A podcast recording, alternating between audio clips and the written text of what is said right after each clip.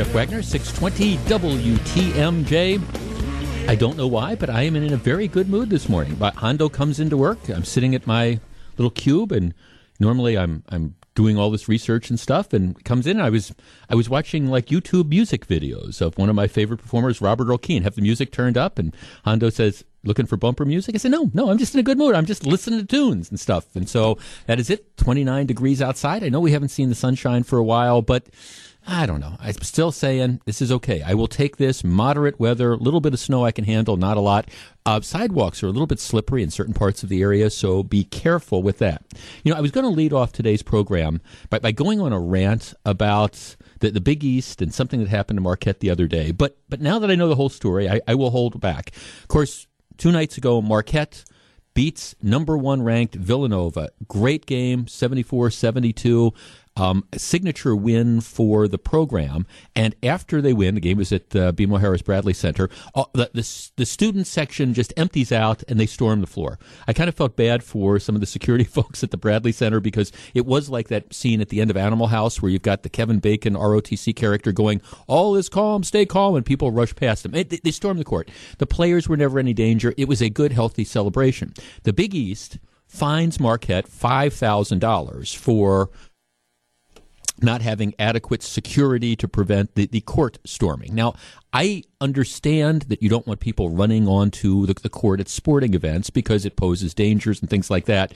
But at the same time, this was kind of this spontaneous thing, and I'm thinking, really, you're going to fine him five thousand dollars? I mean, this isn't like you had, you know, some crazy guy that wanted to cause harm or something that got loose. This was just this kind of spontaneous eruption at the end of the game. But anyhow, the, the Big East fines him $5,000. So I was going to carry on about that till I realized that the $5,000 fine, it what happens is it's actually a, a donation. What what Marquette is allowed to do is to designate a charity of the school's choice to take that five thousand dollars. So it not, it's not like it just goes to the league or something.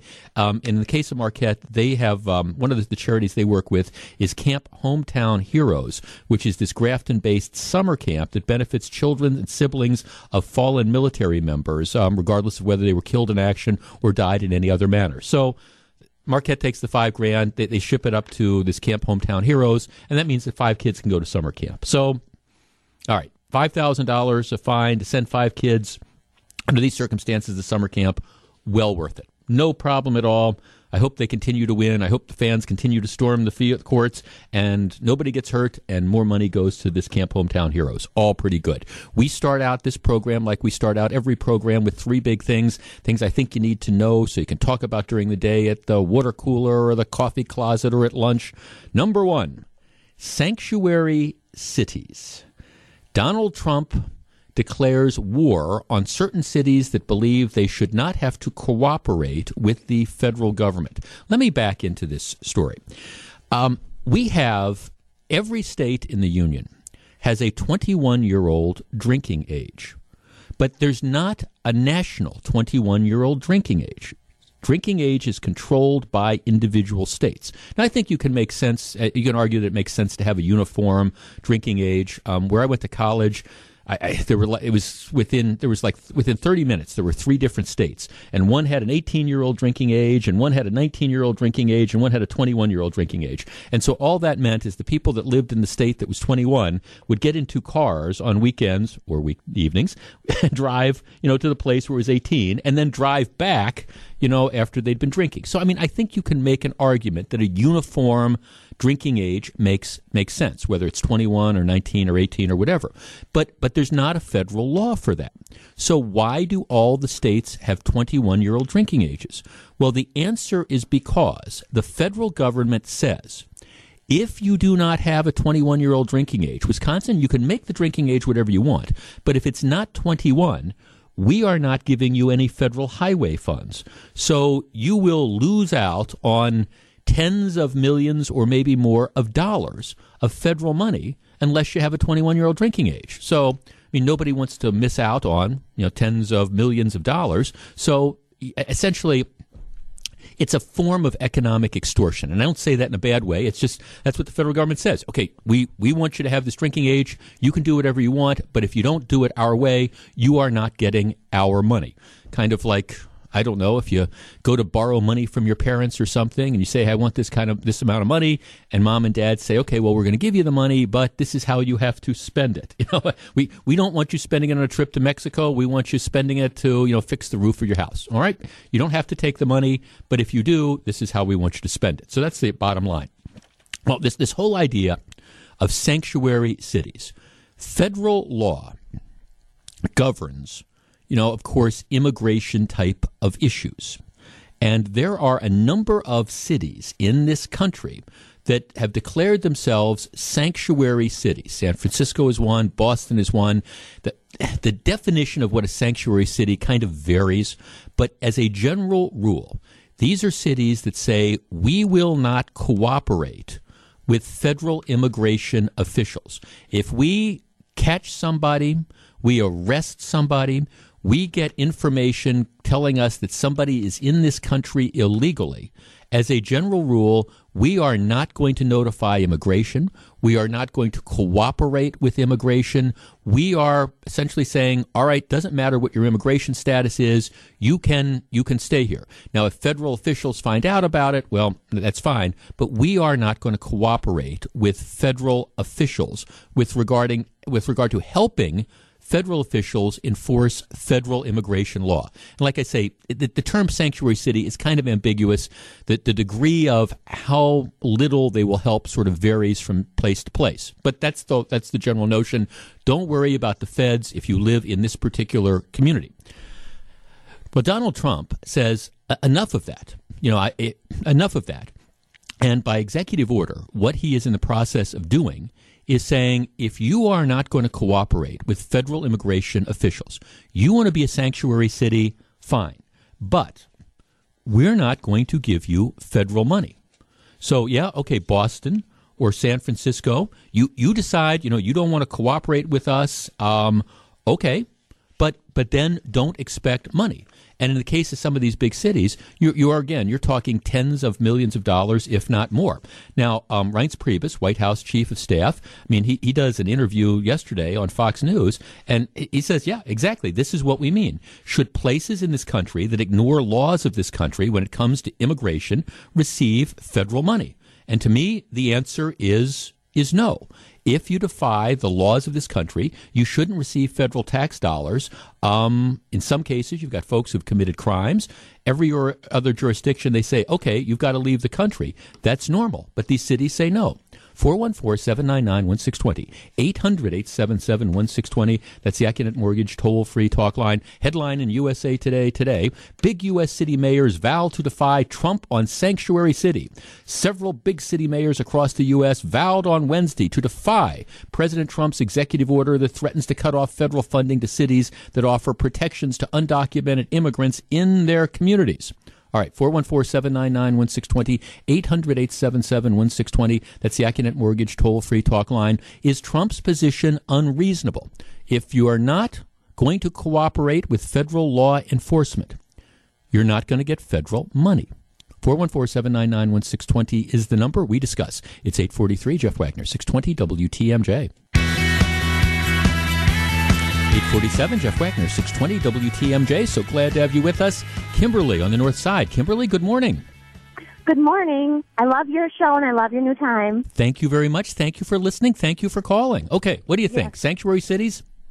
Yes, so I think this is one of the main reasons that Trump got elected. I think this is a really hot button issue, and I think it was what made people turn out mm-hmm. in in a lot of cases. So I think if they're going to threaten to pull the money, they better pull it. It's like you don't pick a battle with your kids and then back down. right. So they better do it. And then, secondly, I was telling um, the screener mm-hmm. that when I was in college, way back 20 something years ago, our school was on quarters. And the federal financial aid department said if you don't switch to semesters, we're right. pulling the money. So they use this tactic all the time, so it's not a hair on fire issue. Well, right, you know, I mean, one of the reasons, yeah, I mean, one, I, I, was using the drinking age example. Um, in Wisconsin now, seatbelt enforcement is what they call a primary enforcement thing, where you can now be uh-huh. pulled over for not wearing your seatbelt. Um, that that's that's tied into the federal rules as well. Let, let, me ask you this, Kimberly, as a matter of policy. I mean, do you think it is unreasonable to say to a city like San Francisco, "Hey, if if you're not going to, we want you, we expect you to cooperate with federal law enforcement officials, and if you decide not to do it." okay, just just be prepared. There are consequences for that.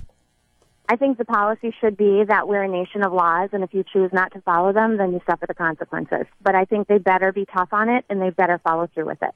Um, right. Th- oh, uh, thanks for. Oh, absolutely. I mean, you absolutely. I mean, that's your, your your example of what you tell your kids, right? If you say, "All right, I expect you to eat your green vegetables, and if you don't, you're going to go to bed without dessert," and then you kid doesn't eat the green vegetables, and you give him dessert. But I, I don't. I don't think that that's I don't think that that's Donald Trump's philosophy here. I, I, have a feeling that he's willing to back this up. Now, I understand that there might be some litigation in connection with that. That's the thing, like the mayor of San Francisco and the out of control mayor of Chicago. He's saying, well, no, we're going to continue to maintain a, a sanctuary city. Okay, that, that that's great until those federal dollars shut off. Let's talk to Roger in Mukwonago. Roger, good morning. You're on 620 WTMJ. Uh, well, I totally agree with uh, cutting off the funds, uh, but I think we should be consistent. So if we're going to say you're not following federal laws and enforcement, then the whole issue of uh, marijuana, I mean, that's against federal law. Uh, the mm-hmm. states have decided to change it and turn their nose at the at the federal law. So I think we should be very consistent if we're going to do this. Yeah, that's an interesting question because you're exactly right. You know, federal law still makes marijuana a schedule. Um, I think it's a Schedule One. I. I used to know that right off the top of my head, but but a, certainly a controlled substance, and um, no exceptions, no no no exceptions for sale. And like as a general rule, U.S. attorneys aren't cracking down on that. They're kind of looking the other way. So you're saying if you're going to do it, you do it across the board. You do it for everything. Yes, definitely. Well, thanks. I mean, I guess that's I, I, I at some point in time, you have to pick your battles. You you have to pick your battles. Um, I'm not sure the notion on, on sanctuary cities is perhaps as controversial as marijuana is, but yeah, I mean, I guess as a general rule, I don't think cities, and this isn't a question of local control or anything, but if cities decide they want to go native, as it were, if cities decide they want to do, we're going to do our own thing and we're going to ignore federal law, fine, ignore federal law, but then don't come to the federal government with your hand out expecting, you know, dollars. I, and I would say the same thing about municipalities in the state. Okay, if, if you want to, city of Milwaukee, if you want to decide to do certain things or implement certain policies, that that's fine. But if they run counter to, for example, state law, um, all right, just don't expect the dollars. Bill in Caroline. Bill, you're on 620 WTMJ. Good morning. Good morning. Uh, you know, I don't totally disagree with taking their funds away, but if you look at it a different way, these these government officials, the mayors, the, the police chiefs, the uh, governors of the state, they're breaking the law. Yes. If I know somebody else that's breaking the law, I can also and don't report it, I can be charged. So why don't we charge these mayors and governors and police chiefs with the crime and arrest them? Well, I got. Um, thanks. I see. I have to. I have to think that one through too, because if you say, if you say they're breaking the law, I mean, I don't. I don't know that in all cases that's going to be correct that they're actually breaking the law. They're just not cooperating with with federal law enforcement. Um, and, and, there is there is a distinction. So I, would have to kind of actually think that through. But I have been all in favor of putting as much pressure on these local officials as you possibly can. Who is Rahm Emanuel, the mayor of Chicago, to essentially raise his middle finger at, at the federal government, especially when Chicago is, I mean, such such a debacle, okay, and say, okay, we're going to we're going to make this decision that you know we're not going to cooperate. San Francisco, I mean, San Francisco has had the very high profile situations of people who are in this country illegally, who are criminals, who have not been turned over for deportation or federal action, who then get back out on the streets and they kill people. I mean, uh, you would think that there would be an uprising among the population where people just say enough is is enough. You shouldn't be able to pick and choose which laws you want to enforce. In any event, big story number one: Trump goes to war, figuratively speaking, with certain big city mayors over the sanctuary city issue. I think this is one where again, forget the spin of the mainstream media. I, I, think this is one where Trump is with the sentiment of the general populace. And while many, many, interestingly, California, I've always made this argument that if you if you had a map of the United States that was made of marbles and you shook it most of those loose marbles would roll to California. A couple would stop off in Madison, but most would make their way to California. Um, the mayor of Fresno, California, you know, a lot of mayors in California are saying, we're going to stand, the guy in Los Angeles, the guy in San Francisco, we're going to stand up to Donald Trump. Mayor in Fresno comes out and says, wait a minute. I'm not going to make Fresno a sanctuary city because I don't want to make Fresno ineligible from receiving potentially millions of dollars in infrastructure and other type of projects. My philosophy is to follow the law and avoid these national culture war questions. How refreshing a public official that says, I want to follow the law and avoid nat- national culture war um, questions. Maybe some members of the Milwaukee County Board would do well to take that advice in hand. 854, Jeff Wagner, 620 WTMJ. Big story number two coming up. The road goes on forever and the David Clarke saga never ends. Stick around. 856, Jeff Wagner, 620 WTMJ. Spring training is just around the corner. Get ready for the baseball season with Brewers on deck. Hear interviews with players, learn about this season's upcoming promotions, and get all the sounds of the baseball season this Sunday. Tune in to Brewers on Deck Live starting at noon right here on WTMJ. The road goes on forever, and the David Clarke saga never ends. The um, the there's no question that Sheriff David Clarke is an extremely, extremely controversial figure um, in Milwaukee, and it's become more so over the last several months, if that's possible, given the fact that he has been an outspoken proponent uh, of Donald Trump. He's been doing lots of national appearances. There's some people that think he's been AWOL from his job, and um, it's it's very apparent that David Clarke doesn't you know take criticism very well, and he has responded in various aggressive forms you know to this. You know the latest issue, of course, happened, and we've gone through this before. An airplane a couple weeks ago, the day the Packers are playing the Cowboys, he's flying back from something in Dallas. Guy gets on the plane, walks by him, sees him in Packer gear and, and in Cowboy gear, and says, "You Sheriff Clarke?" He says, "Yes, I am." The guy says he just rolls his eyes. My my, having seen these situations, my guess is something more than that happened. But that's the guy's story. I just rolled my eyes. And then Clarke says, You got a problem with me? And the guy says, No, I didn't engage him. But in any event, plane gets into Milwaukee. There's sheriff's deputies waiting, and the man is questioned. I don't know if he's detained legally or whatever. But this is now, then he goes to the media. He's got a lawyer. Now, the latest step is that uh, Chris Abele, who is the county executive in Milwaukee County, a controversial figure in and of himself. Um, Chris Abele has now confirming that his office is referring this guy's complaint to the County Audit Services Division, which is launching an investigation into the matter. And we advise people who ask to refer their complaints to the County Ethics Board, according to Abele's spokesperson. So now you have Abele, who spent a ton of money trying to unsuccessfully defeat uh, David Clarke before. He's now getting into this. Um, Clarke labels the probe a fake investigation driven by politics. He says, in an act of political grandstanding, the political witch hunt continues by Democrat politicians and operatives. This is nothing more than an attempt to harass and bully Sheriff Clarke. This is fake news. So this is the latest step in this ongoing feud. 414-799-1620, 800-877-1620. That's the Accunet Mortgage toll-free talk line. The, what I'm going to describe is the, the David Clarke saga appears to be continuing with no end in sight. The road does appear to really go on forever. Whose side are you on? Is this nothing more than a political witch hunt against the sheriff? Or, I don't know, are Chris Abele and some of the other critics of the sheriff are they on to something? 414 799 1620 is the number we discuss after the news. It's 859. Jeff Wagner, 620 WTMJ.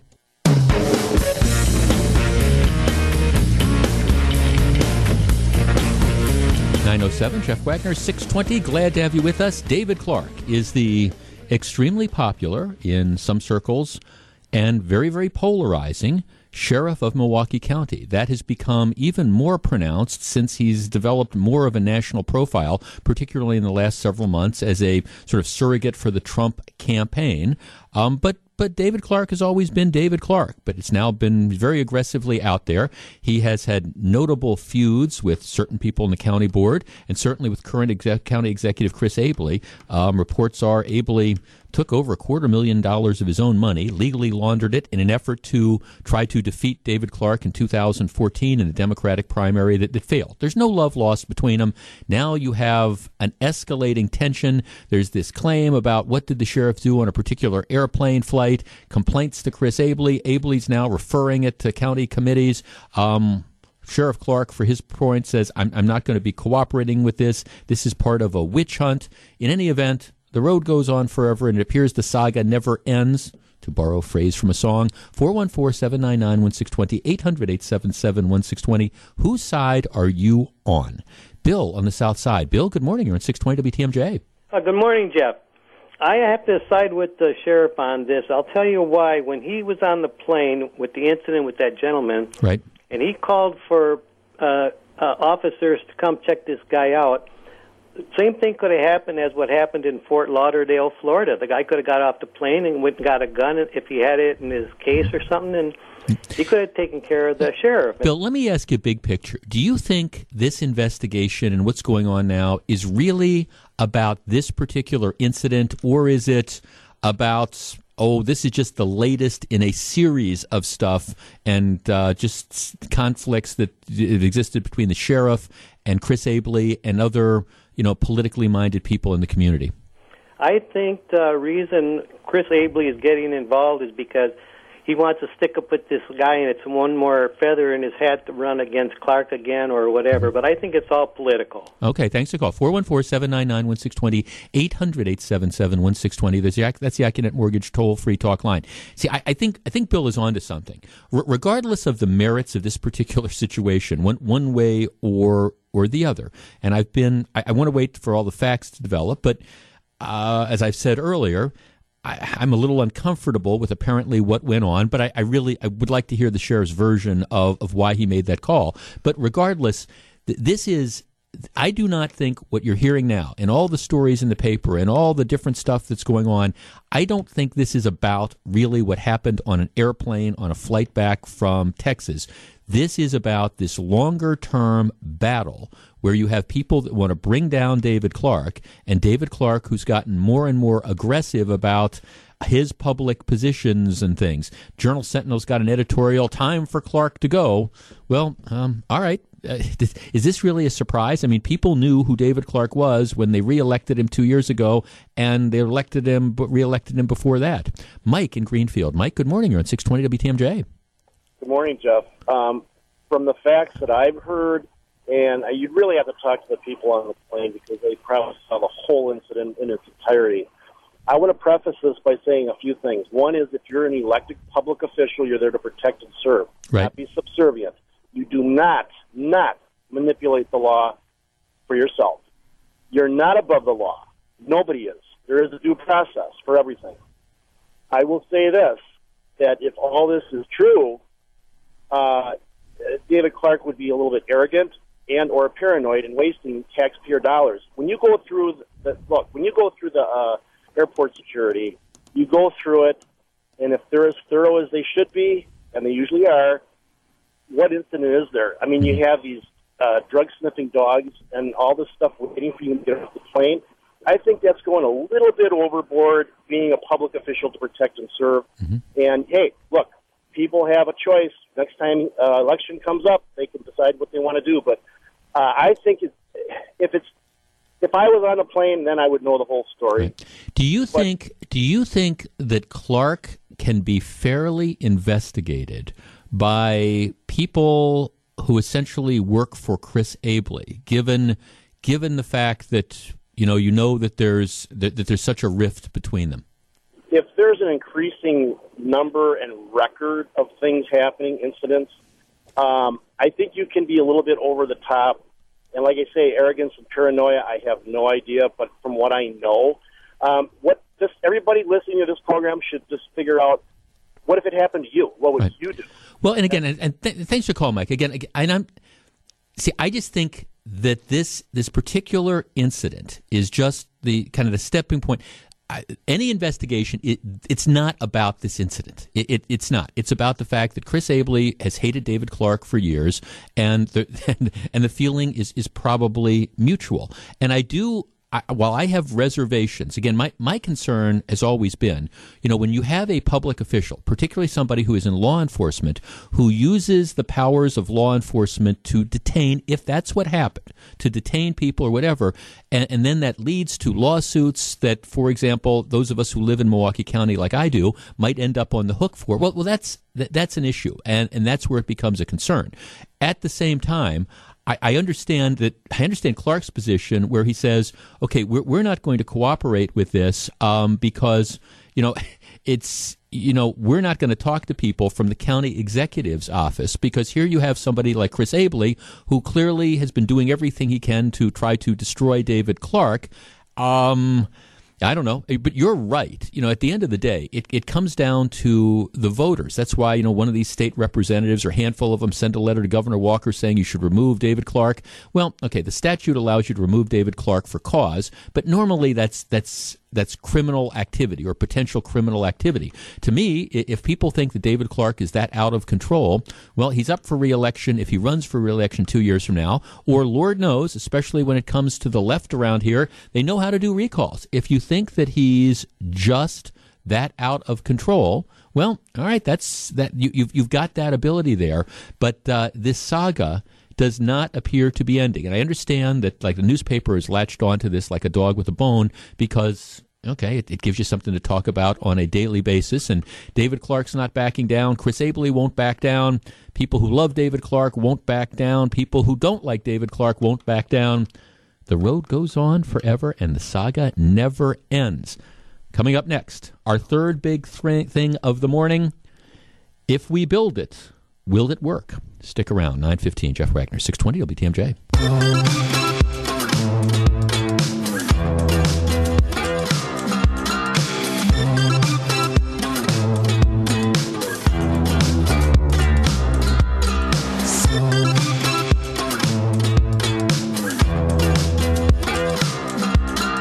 It's 918, Jeff Wagner, 620 WTMJ. So glad to have you with us. We're less than a week into the Donald Trump administration after addressing the border wall and tougher immigration issues. What's next for the new president? Get the whole story on Wisconsin's Afternoon News, 521 today. And that is big story number three in an executive order issued yesterday.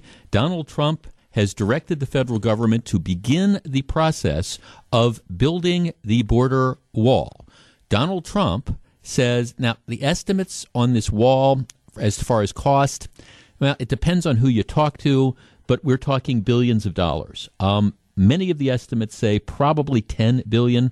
Others say, well, may, maybe you can get by with six or seven billion, but that, that is B as in billion. So we are talking a, a boatload of of money for this. There are various challenges that go with building a border wall. The terrain is extremely um, rough in certain areas. I mean, the, the border between Texas, between you know the United States and Mexico is about two thousand miles long. Different climates, different vegetation, you know, different terrain. Um, there is a current border fence, generally west of El Paso, but that's where it the, the land kind of becomes more level.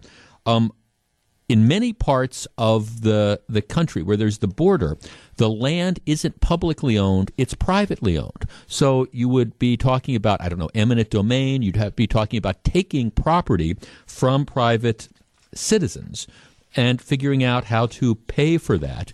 If you're going to have a border wall, you also, of course, have to have surveillance uh, along the, the, wall because people can climb over things or tunnel under these things. So, you know, you're going to have to arrange surveillance and all that type of stuff a- as well. So you're talking about a number of challenges. And like I say, President Trump says that, you know, Mexico will pay for this but he hasn't explained how Mexico is going to pay for this. I think the idea is we're going to negotiate with Mexico and we're going to use money that we get from either, you know, withholding payments to Mexico or different tariffs or trade deals or whatever. That's how we're going to pay for it. The president of Mexico, using language I cannot use on the radio, says, we're not paying for any blanking wall.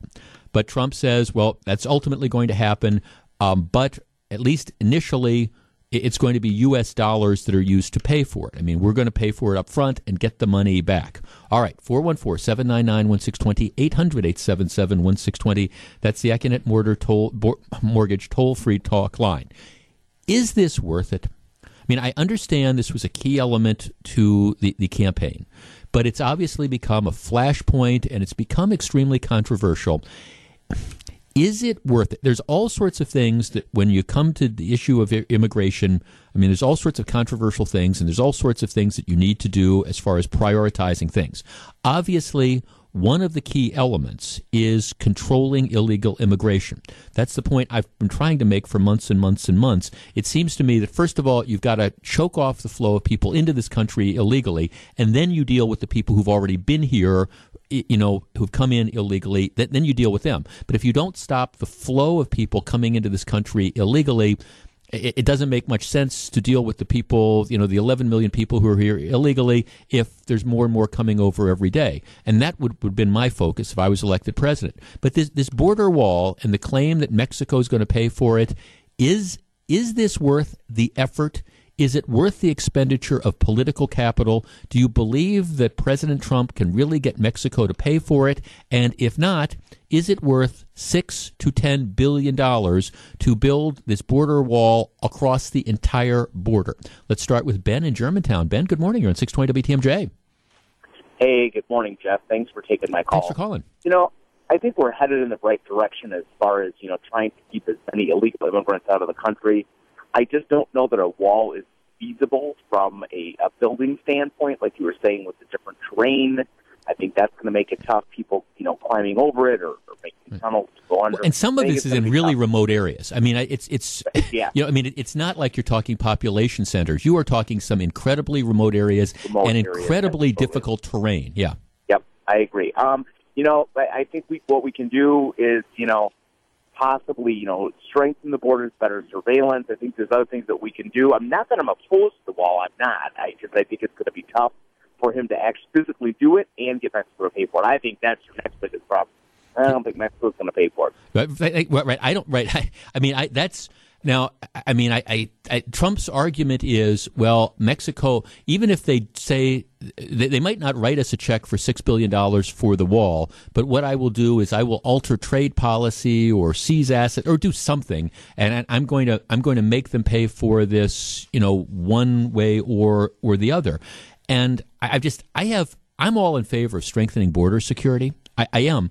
I just wonder whether a, a wall is is is more symbolic than, anything else. I mean, do you really need to put up a 15 or 20 foot wall in remote areas in the middle of, of nowhere where the terrain is not hospitable to it? What about the, the area? And I was reading a story in the Washington Post about the, these folks in Brownsville, Texas, who own all this property on, on, the border. It's privately owned. It's not public land. So, you know, in some cases, you, you'd have this wall which would you know, be in these people's backyard. I mean, do you really?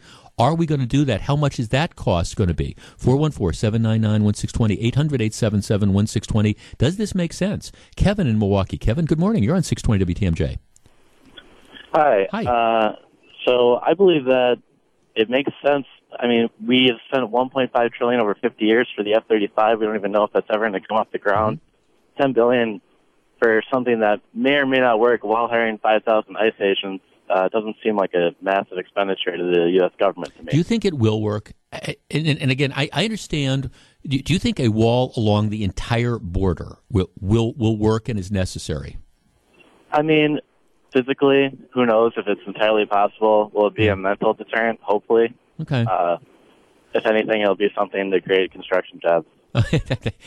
Thanks for the call. Yeah. Well, I guess see when, when I heard the the president during the campaign talking about like building a wall, I actually thought he was using the term as a metaphor.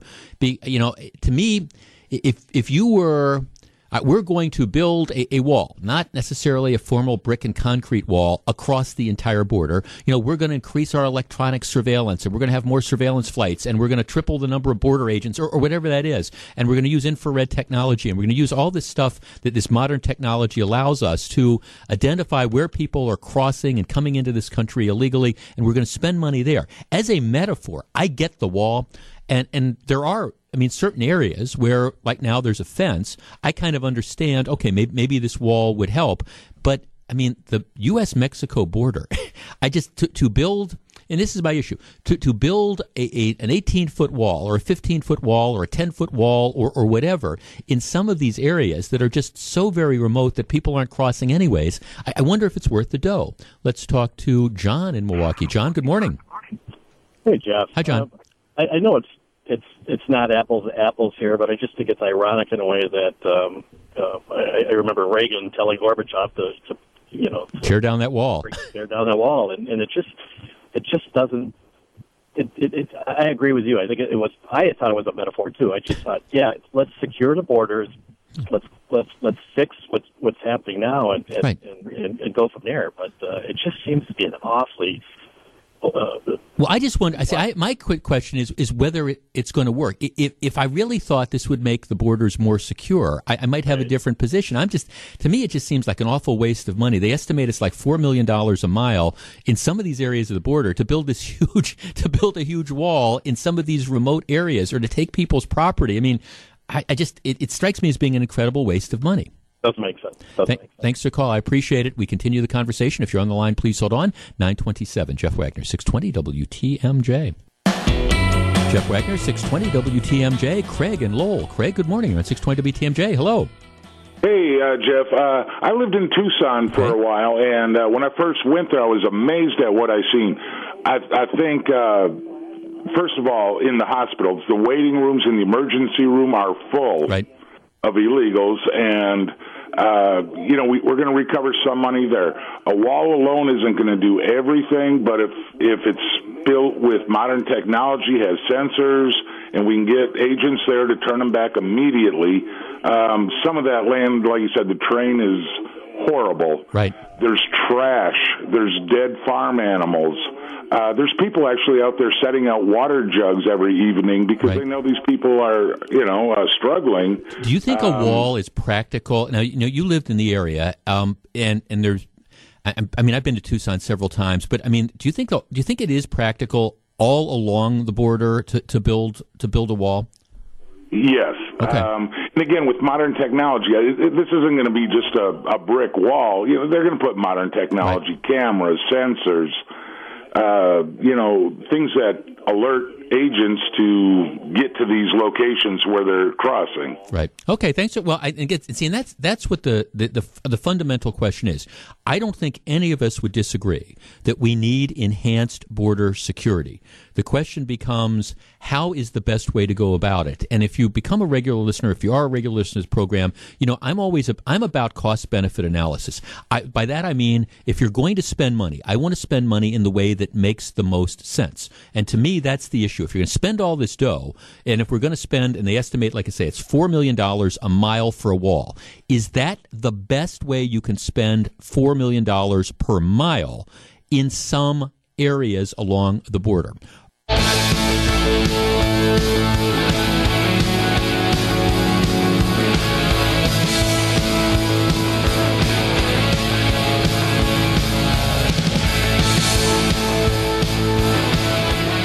Nine thirty-six. Jeff Wagner, six twenty WTMJ. I lump this into the category of the, the road to you know where is paved with good intentions. Tostitos has announced that they have come out with this bag of chips that it's designed to fight drunk post Super Bowl driving. Um, what what it is? It's a okay. The Tostitos bag, and I don't. Tostitos says they're going to make twenty five thousand of these, and they're not going to sell them. I do not understand how you get one of these bags, but but let's put that aside for a second. It, it's designed for people who are having Super Bowl parties, and they have technology on the front of the bag. There's a sensor, and what you do is you breathe onto the sensor that's on the bag. And if there's no alcohol on your breath, the bag, the, the sensor turns green and it shows like a steering wheel, and that means you're okay to drive. If there's alcohol on your breath, the sensor turns red. I'm looking at this right now, and it's got this flashing thing that has like a steering wheel. Don't drink and drive. Now, it's not a breathalyzer. So, I mean, it's not going to tell you what your blood alcohol level is or anything. It's just, okay, it, gets this red thing. And then th- there's apparently, they've cut a deal with Uber that um, you can download the Uber app. And then if you type in the last five digits of the bag of chips UPC barcode, um, you, you get a discount with Uber. So I mean, it, it's it's tied in. and It's a promotional thing. Now, I, I don't want people to misunderstand me. I am all in favor of trying to convince people to avoid driving drunk. And of course, Super Bowl, that's one of the things. These people, you know, go to these, you know, go to Super Bowl parties just like on New Year's Eve. Folks get liquored up and they, they make really bad decisions. So I am all in favor of people you know, being mindful of how much alcohol they consume and not drinking and driving. But just as a practical matter here, now, Hondo, who's producing the show, uh, do you really think that there's anybody who's going to use this this bag as an indicator of, gee, have I had too much to drink or not? Right. Well, it, it, here's what's going to happen. This is going to be the new party game. The new party game at the Super Bowl parties is: Can I breathe on this bag, and how red can I turn it? How fast I can? That that's that's what this is going to be. I'm just picturing a bunch of college kids sitting around going, "Here, here's what I'm going to do. I'm going to breathe on this bag, and this is going to tell me I'm not going to drive home." No, it's going to be, "Hey, look, I turned this bag red." that's and again, I'm not. I'm not poo pooing this. This strikes me more as a marketing tool for Uber than anything else and Tostitos, as opposed to a practical way to defeat drunk driving. It's like those those breathalyzer things that they set up in bars. It becomes a party game. It's not an indicator of, gee, should I drunk dri- drive or not? It's more like, gee, how much, how high can I get my blood alcohol level? Here, I topped you. You know, that's again, I'm, I'm not I'm not downplaying drunk driving, and I'm all in favor of things that you do to try to stop drunk driving. But I also understand the human condition, and my guess is most of the people who've been drinking at Super Bowl parties aren't going to use this as an indicator that they need to call Uber. It's going to be more of a game. All right, here is the, the story. Um, out in Madison, you, you, have rivalries between different high schools. Uh, Middleton High School, Middleton, for people who don't know, is one of the more I think well-to-do areas out in that part of that part of the state. Middleton, Middleton High School, relatively wealthy community. Madison East, less so, less so. And there's always been some simmering tension between the high schools. Not just it's not just like the rivalry that you have, but there's been some similar ten, some tensions because again, there, there's economic differences in the area. For example, um, going back actually going back 10 or 11 years, there was a huge controversy during a boys' basketball game. You had some of the students in the stands. These were Middleton students who start started chanting things like "food stamps, food stamps" when they were playing um, East when when they were playing um, you know the the the Madison team. And this was, you know, again, it was it was something derogatory that was, you know, directed at the, the kids from the less economically well developed um, area. All right, so that that's ten years ago. So there's always been this. Well, here's here is what happened. Um, a few days ago, there's again a basketball game. This time it's a girls' basketball team, and Madison East beats Middleton High School 75 to 63. Um, what happens after that is a Middleton player posts the following comment on her Instagram page. So this is a high school kid writing this. Quote, I would say good game, but a good game doesn't involve intentionally trying to hurt two of our players and then laughing about it like it was a funny joke. Be aggressive, not violent. Thanks. Hashtag, you're going to work for us anyways. Hashtag, you're going to work for us anyways. Um, which I, I think it's pretty clear what the, the, the message is. Uh, the post, as you might expect, sparked a conversation on social media about the intent of the player's comments. Um, uh, the Middleton student who posted the comment on her Instagram page is white. The majority of the Madison East team are students of color. All right. 414 799 1620, 800 877 1620. That's the Accunet Mortgage toll free talk line. Should people be outraged about this particular post by this young lady? Or if people are outraged, is this political correctness run amok? Again, one of the girls in a losing basketball team writes, I would say good game, but the good game doesn't involve intentionally trying to hurt two of our players and then laughing about it like it was a funny joke. Be aggressive, not violent. Thanks. Hashtag, you're going to work for us anyways. 414 799 1620, 800 877 1620. If you're on the line, please hold on. 942, Jeff Wagner, 620 WTMJ. 946, Jeff Wagner, 620 WTMJ. If you're just tuning in, here's the story. Um, Madison East, which is uh, from a, a less economically successful area of Madison compared to Middleton High School, which is a more affluent area. Okay, they're rivals in basketball. Girls basketball game, Madison East wins. One of the Middleton players, um, who is white, posts a comment on her Instagram page, says, I would say good game, but a good game doesn't involve intentionally trying to hurt two of our players and then laughing about it like it was a funny joke. Be aggressive, not violent. Fine. But then she writes, thanks, hashtag, you're going to work for us anyways. And this, of course, has um, provoked a huge controversy.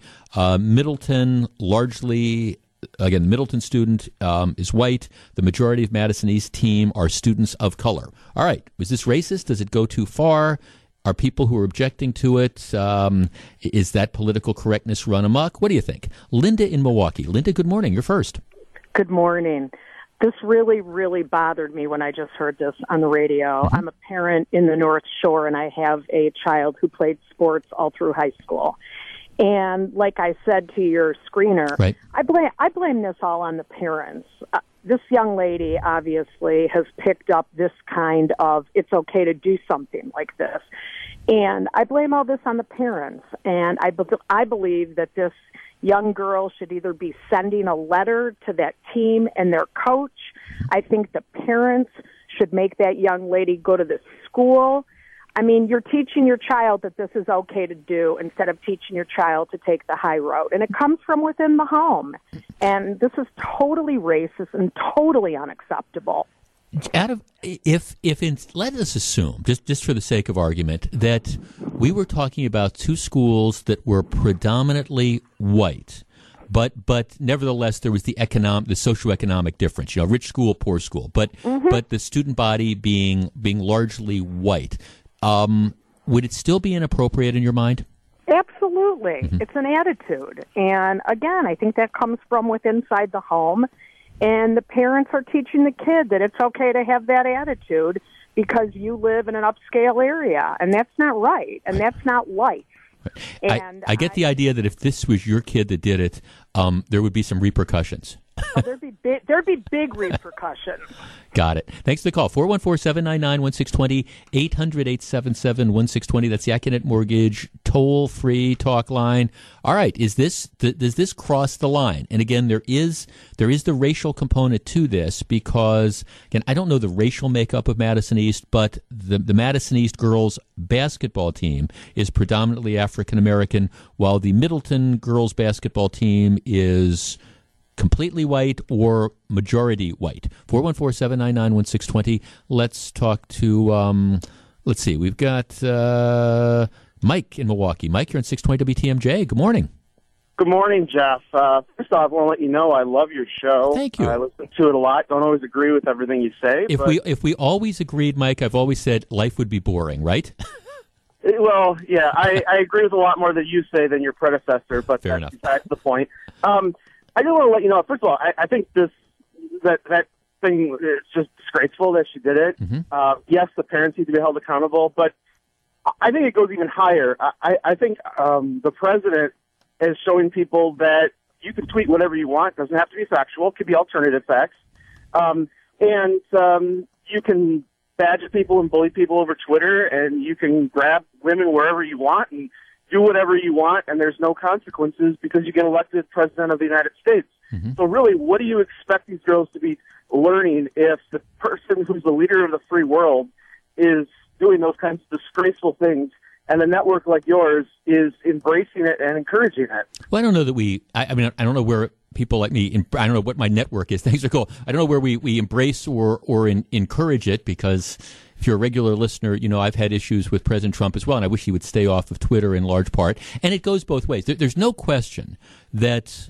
one of the downsides of the internet and social media and the anonymity that comes with it, although this wasn't a situation that was anonymous, this was everybody knew who this particular girl was, was the fact that we, we've gotten harsher. I mean, you know, my goodness, you've got, if you want to look at the left, you've got Chelsea Handler, who's kind of the, uh, um, you know, the, the B-list celebrity. She's out there you know, talking about, oh, I'm not going to have uh, Melania Trump on my show because she can't speak English. She speaks five languages, for goodness sakes. Or, you know, the, the gal that writes for Saturday Night Live saying that the 10-year-old Trump boy, um, it, Barron Trump is, well, this guy's, this, this kid, it looks like he's going to be the next homeschool shooter. So there, there's a lot of stuff going around. 414-799-16 20. Um, let's talk to, uh, let's see, Sean in Sun Prairie. Sean, you're on 620 WTMJ. Good morning, Jeff. Hi, Sean. Hi. My kids compete in the same conference. We um, are in that Big Eight or whatever they call it. Right.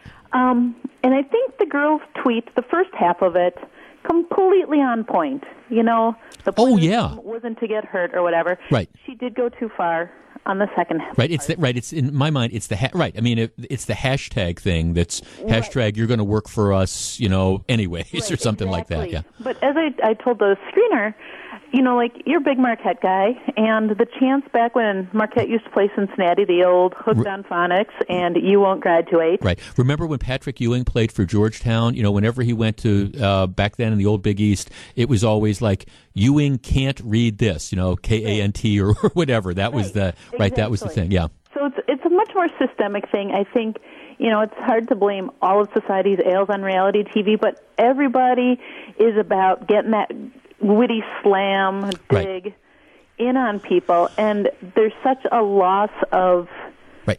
humanity and kindness. And I No, you're, you're right. You know, Sean, I think you just said something that I completely agree. It, everybody wants to be clever. I don't know that. I don't know that this girl. I, what do I understand why people interpret this comment as being racist? Absolutely. Did it cross the line? Absolutely. Mm-hmm. But you wonder whether she was really. Is there racist or evil intent, or is this just I'm going to be cute? You know, this is uh, which makes me wonder would she have done the same thing if this were again an, a predominantly white school in a lower socioeconomic thing? And my guess is she might have done the same because she thought this was cute and clever and funny. Um, if this was your kid, you would not have been happy, I assume.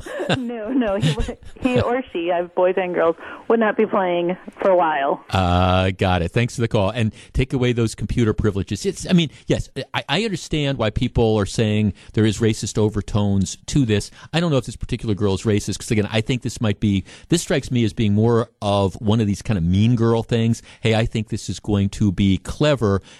Um, I understand why it could be interpreted along racial lines, but it, it I, I think you could also say it just might have been her broader statement. I am a child of privilege, and doesn't matter. You know, you're you're, you're going to be working for me anyways. Let's talk to Renee in New Berlin. Hi, Renee. You're on 620 WTMJ. Hi, Jeff. Um, first of all, what that gentleman said about this being Trump's fault. We we are um, going to find a way to blame Trump for everything, don't you know, Renee? this has been going on way, way before Trump became president, so it has nothing to do with Yeah. Trump. Again, let's go to Patrick Ewing in the 70s. You know, when people were taunting him with that. And sure. quite honestly, Jeff, I just this world has become such a hurtful place. Eh, some it's it's just with everything, and I, I just wish people would think before they speak sometimes. And I know I'm guilty of it too sometimes, you know, but I really try. And and Well, it is the the and again, I, it, it's also the anonymity of the internet. The fact that you can post these anonymous comments, nobody's going to know who you are. That, in general, I think makes it worse. If you had to sign your name to things, I think people would think twice or three times, perhaps, before they say some of the things they do. Some people. yeah, yeah, it, it's just Yeah. God. Okay. why, Well, why right. even say something like that? Well, know? because the- I mean, th- I, I know. I think in I, I think in, in some respects it's because every, I I actually think Sean was onto something. I think people want to be clever. Here, I want to be cute. I want to get the attention for this stuff, and Uh, that's that's why we do the things. But then what happens is it ends up backfiring. Like I say, you see it on the right, you you see it on the left. I mean, my my goodness, I'm not going to have Melania Trump on because you know she can barely speak English. She speaks five languages for goodness sakes. But we're going to mock her, or you mock the ten year old son of Donald Trump because you don't like Donald Trump, really? And and I look, and I also acknowledge, as I've said before, that that, that happens on on both both sides. Um, but can't we just all get along sometimes? 955, Jeff Wagner, 620 WTMJ. Hey, coming up in less than 15 minutes, it's dealer's choice. And um, very, very interesting topic today. Some Republicans are all about dismantling Michelle Obama's school lunch program. We'll discuss. It's 955, Jeff Wagner, 620 WTMJ. 958, Jeff Wagner, 620 WTMJ. I've been following this trial. It's gotten a little bit of media attention. There, there's a guy who is accused. He denies he did it. He is accused of sending these unhinged, anonymous, anti Semitic rants threatening to kill Frank Gimbel, prominent attorney in town. I've known Frank for decades, who is Jewish, and uh, have David Gruber, another prominent attorney in town who is Jewish, have David Gruber's adult son murdered. so the guy's going on trial for this. He denies he's done it. Denies he's done it. So the matter it's actually it's with the jury. So the jury is deciding. Um, and what happens is one of the jurors, and this is after the jurors, the, the case is all over, the jurors are deliberating. One of the jurors goes AWOL. She just refuses to come back. And that's a big deal because under the Constitution, you know, you, you have a right in a criminal trial to have your guilt or innocence, at least under the law, decided by, by 12 people. That's what the, the law says. And you can't be forced under the law to while you could agree, you can't be forced to go with a jury of less than 12. So they can't find this woman who's just skipped out during deliberations. The alternates have already been released, I guess. So there's nothing, no choice they have other than to declare a mistrial. And then that means the whole trial is going to theoretically have to be done over again. Last I heard, they had not found the woman who did not show up. Uh, but this is one where I never had that happen in all the years I tried cases. Um, but if I did as a prosecutor, well, I know who the next person that I would be prosecuting would be on my list. It's 10 o'clock, Jeff Wagner, 620 WTMJ.